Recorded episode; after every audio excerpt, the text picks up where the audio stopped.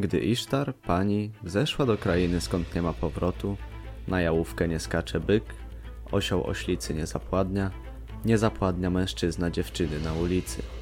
Leży mężczyzna w swoim pokoju, leży dziewczyna na swoim boku. Mitologia Mezopotamii.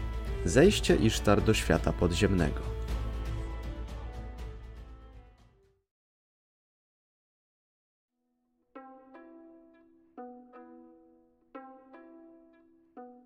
Mit rozpoczyna się opisem świata podziemnego, ku któremu skierowała swoje zainteresowanie bogini miłości Isztar, siostra władczyni tej krainy, Eresz Kigal.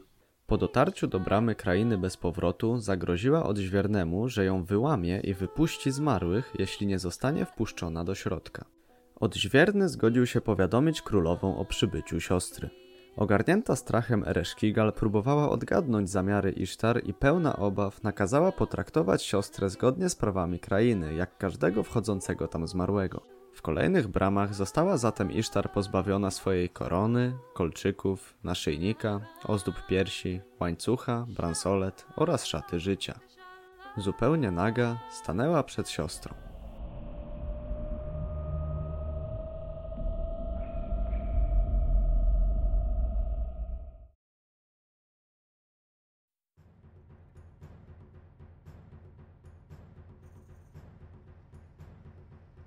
Pomimo pozornej bezbronności, Isztar zaatakowała Ereszkigal, która, w swojej obronie, nakazała wezyrowi wypuścić 60 chorób. Zaatakowały one różne części ciała Isztar.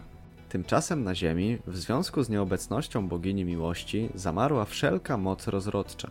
Wezyr wielkich bogów Papsukal poskarżył się na taki stan rzeczy swojemu ojcu Sinowi oraz bogu Ea. Wtedy ten ostatni stworzył Asushunamira, eunucha, któremu nakazał zejść do krainy podziemi.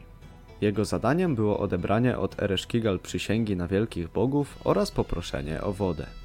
Ereszkigal odmówiła jednak złożenia przysięgi i przekleła Asuszu Namira. Nakazała jednak swojemu posłowi Namtarowi, by skropił Isztar wodą życia i wyprowadził z krainy zmarłych. Namtar wykonał polecenia swojej pani. Każdej kolejnej bramie oddał Isztar jej własność, jednak zgodnie z zasadami krainy bez powrotu, Isztar nie mogła opuścić świata zmarłych. Miała prawo jedynie wyznaczyć swojego zastępcę. Bogini wybrała więc swojego małżonka, boga Dumuziego. Dla zwykłych śmiertelników ze świata zmarłych nie było niestety powrotu. Udało się to jedynie pięknej i zmysłowej bogini Isztar. Według wersji sumeryjskiej mitu Dumuzi pozostawał w podziemiach jedynie pół roku. Jego zejście do krainy zmarłych wiązano z zamieraniem roślinności, a wyjście z wiosennym odradzaniem.